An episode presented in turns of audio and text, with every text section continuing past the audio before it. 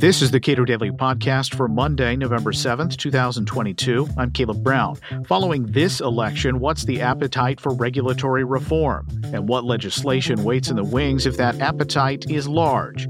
Joe Luppino Esposito is Deputy Legal Policy Director at the Pacific Legal Foundation. We spoke about what to expect from Congress in the regulatory sphere in 2023 and beyond. We are uh, coming up on two years of the Joe Biden administration. Um, and before we get to uh, Congress's uh, role here with respect to regulatory reform, how did Donald Trump perform in terms of uh, keeping a leash on the administrative state? I think there was some limited success from what President Trump did while he was in office. I think obviously one of the biggest and best known innovations uh, that he had in the regulatory space was the uh, one in, two out rule, which essentially said if there's any one new regulation, two more have to leave. Of course, there's still more to be done in that space in general. And I think there could have been improvements there when it comes to regulatory budgeting and actually understanding what regulations are going away versus the ones you're keeping. Uh, but another area I think that was very helpful was on guidance documents as well. Uh, a lot of regulations are not truly regulations, they're just guidance letters. All right. We've talked about this here for careful listeners, the Cato Daily podcast. We've talked about this a number of times, which is the idea that uh, regulation depends on the regulator. That is, what is written down in many cases is less important than the brain that is interpreting what is written down. Absolutely. And that's unfortunate. Uh, so, uh, what? So, if Donald Trump didn't do a lot on that front, um, I can't imagine expecting more from Joe Biden. No, you're definitely not going to see this reform being led by the executive branch. It's generally tough for someone in that position to decide to pull back their own authority, of course. But I think, especially in this administration, we've seen that they're not w- willing to do a lot of that at all. And in fact, doing a lot of actions that usurp the power of Congress and the judiciary branch. You've said that no matter who wins in November. I feel like it's Alien versus Predator. No matter who wins, we lose. Um, what what should Congress be doing in in terms of trying to give uh, either coherence to agencies that have regulatory authority or uh, shutting down large swaths of that regulatory authority to begin with? Right. Well, I think a major piece and, and really where Congress needs to focus is on what we would call the three pillars of regulatory reform you want to focus on how all three branches can do their part to ensure that there's proper rulemaking across the board. So, for example, uh, Congress can pass something like the Democratic Accountability and Rulemaking Act. Um, it's very similar, actually, to a very late stage executive order that President Trump did do um, in 2021. Um, his executive order was not quite as strong as the bill that's currently proposed. Well, and it's just an executive order. Right, exactly. Uh, and uh, the bill, though, proposed uh, now, it's a bipartisan bill uh, from Ben Cline of Virginia, a Republican, and Jared Golden, a, a Democrat from Maine. It says that no rules can be initiated or signed off by anyone who is not a presidentially appointed and Senate confirmed official. And that's very important because what a, a lot of research that we found, particularly from Pacific Legal Foundation and many others, show that there are large, large number of regulations that are signed off by career employees who have no democratic accountability, hence the name of the bill. All right. So what what changes that? What how does that change anything? So it really forces these executive agencies and the people who lead them to actually sign off on these regulations and really stand up for what they're doing. Uh, we saw very early on, and actually in the Biden administration, a lot of sort of straight denials from some secretaries saying, well, this is something that was already in the works. We couldn't possibly, you know, have any say over this, despite the fact that they're running the, the agency itself. So this would sort of stop that uh, buck passing and really allow Congress then to bring in a secretary or an, an assistant secretary who's been appointed and, and approved by the Senate and say, what are you doing here and why have you signed off on this? Rand Paul, uh, I think early on in uh, being a U.S. senator, had been pushing the REINS Act. Now, just I assume it hasn't changed much since he started to introduce it. Uh, but what would that do? So, the REINS Act is essentially an expansion of the Congressional Review Act.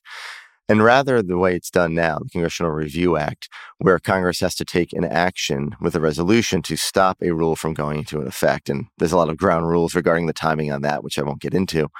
Um, instead, the REINS Act says that Congress actually has to affirmatively approve of any regulation that's considered a major regulation, which um, if the numbers have been holding over the last 10 years, maybe they could be adjusted, but anything that has an impact of over $100 million on the American economy.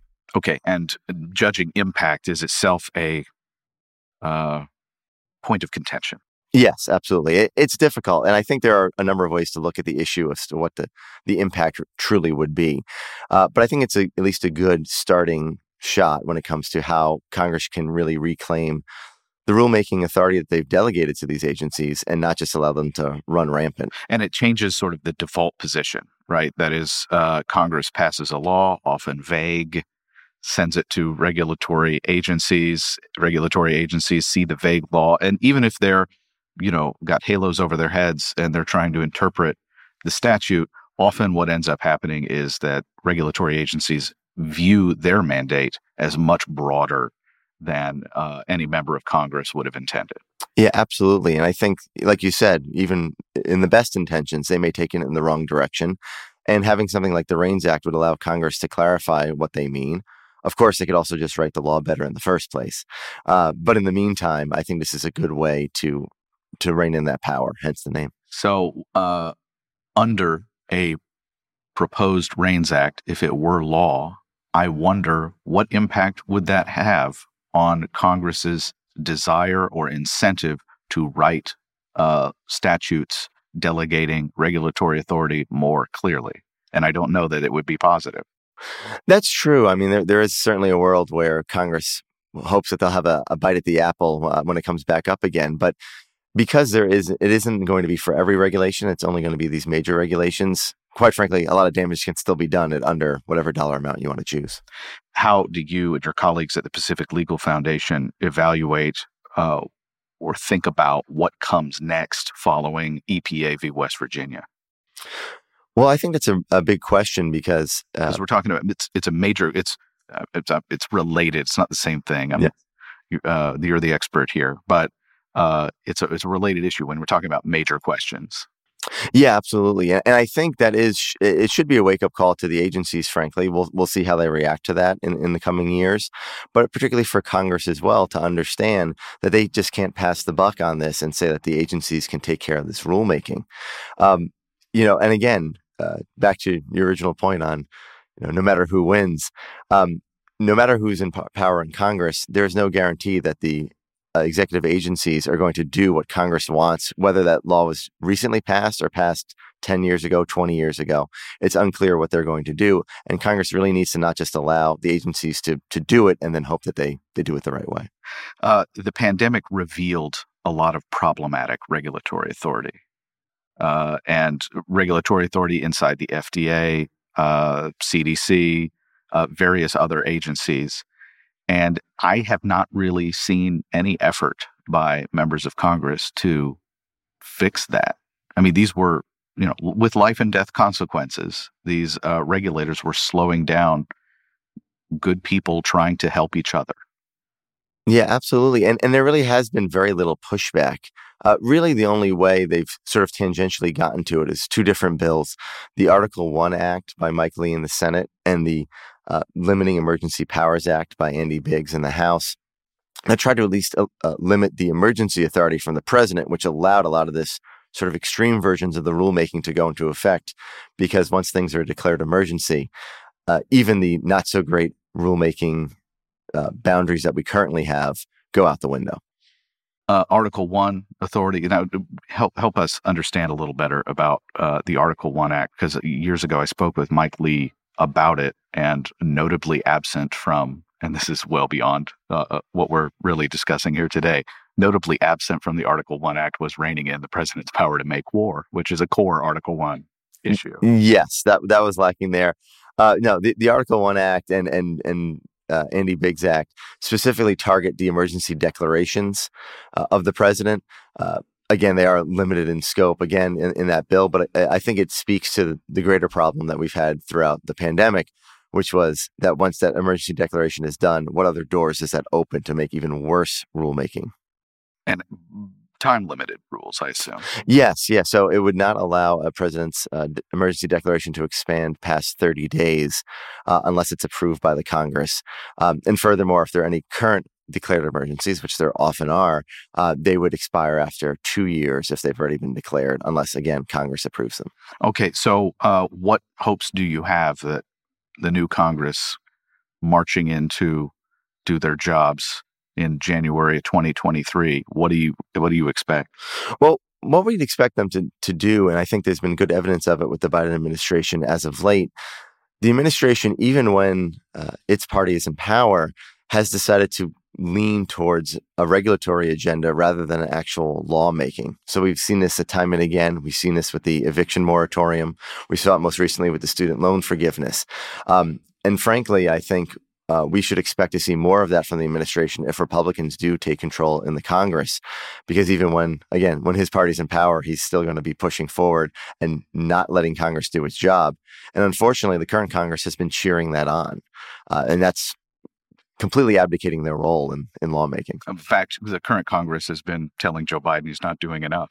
Right. Yes. Uh, yeah. By he wants wielding those tools. Yes, he wants. They want them, uh, the administration, to keep wielding those tools, and uh, essentially just giving up their their place in, in in lawmaking and saying that since we can't get it done and we can't come to a compromise, we can't actually do the hard work of lawmaking. We should just let you do it and hope that the courts go our way. That's grim. It is.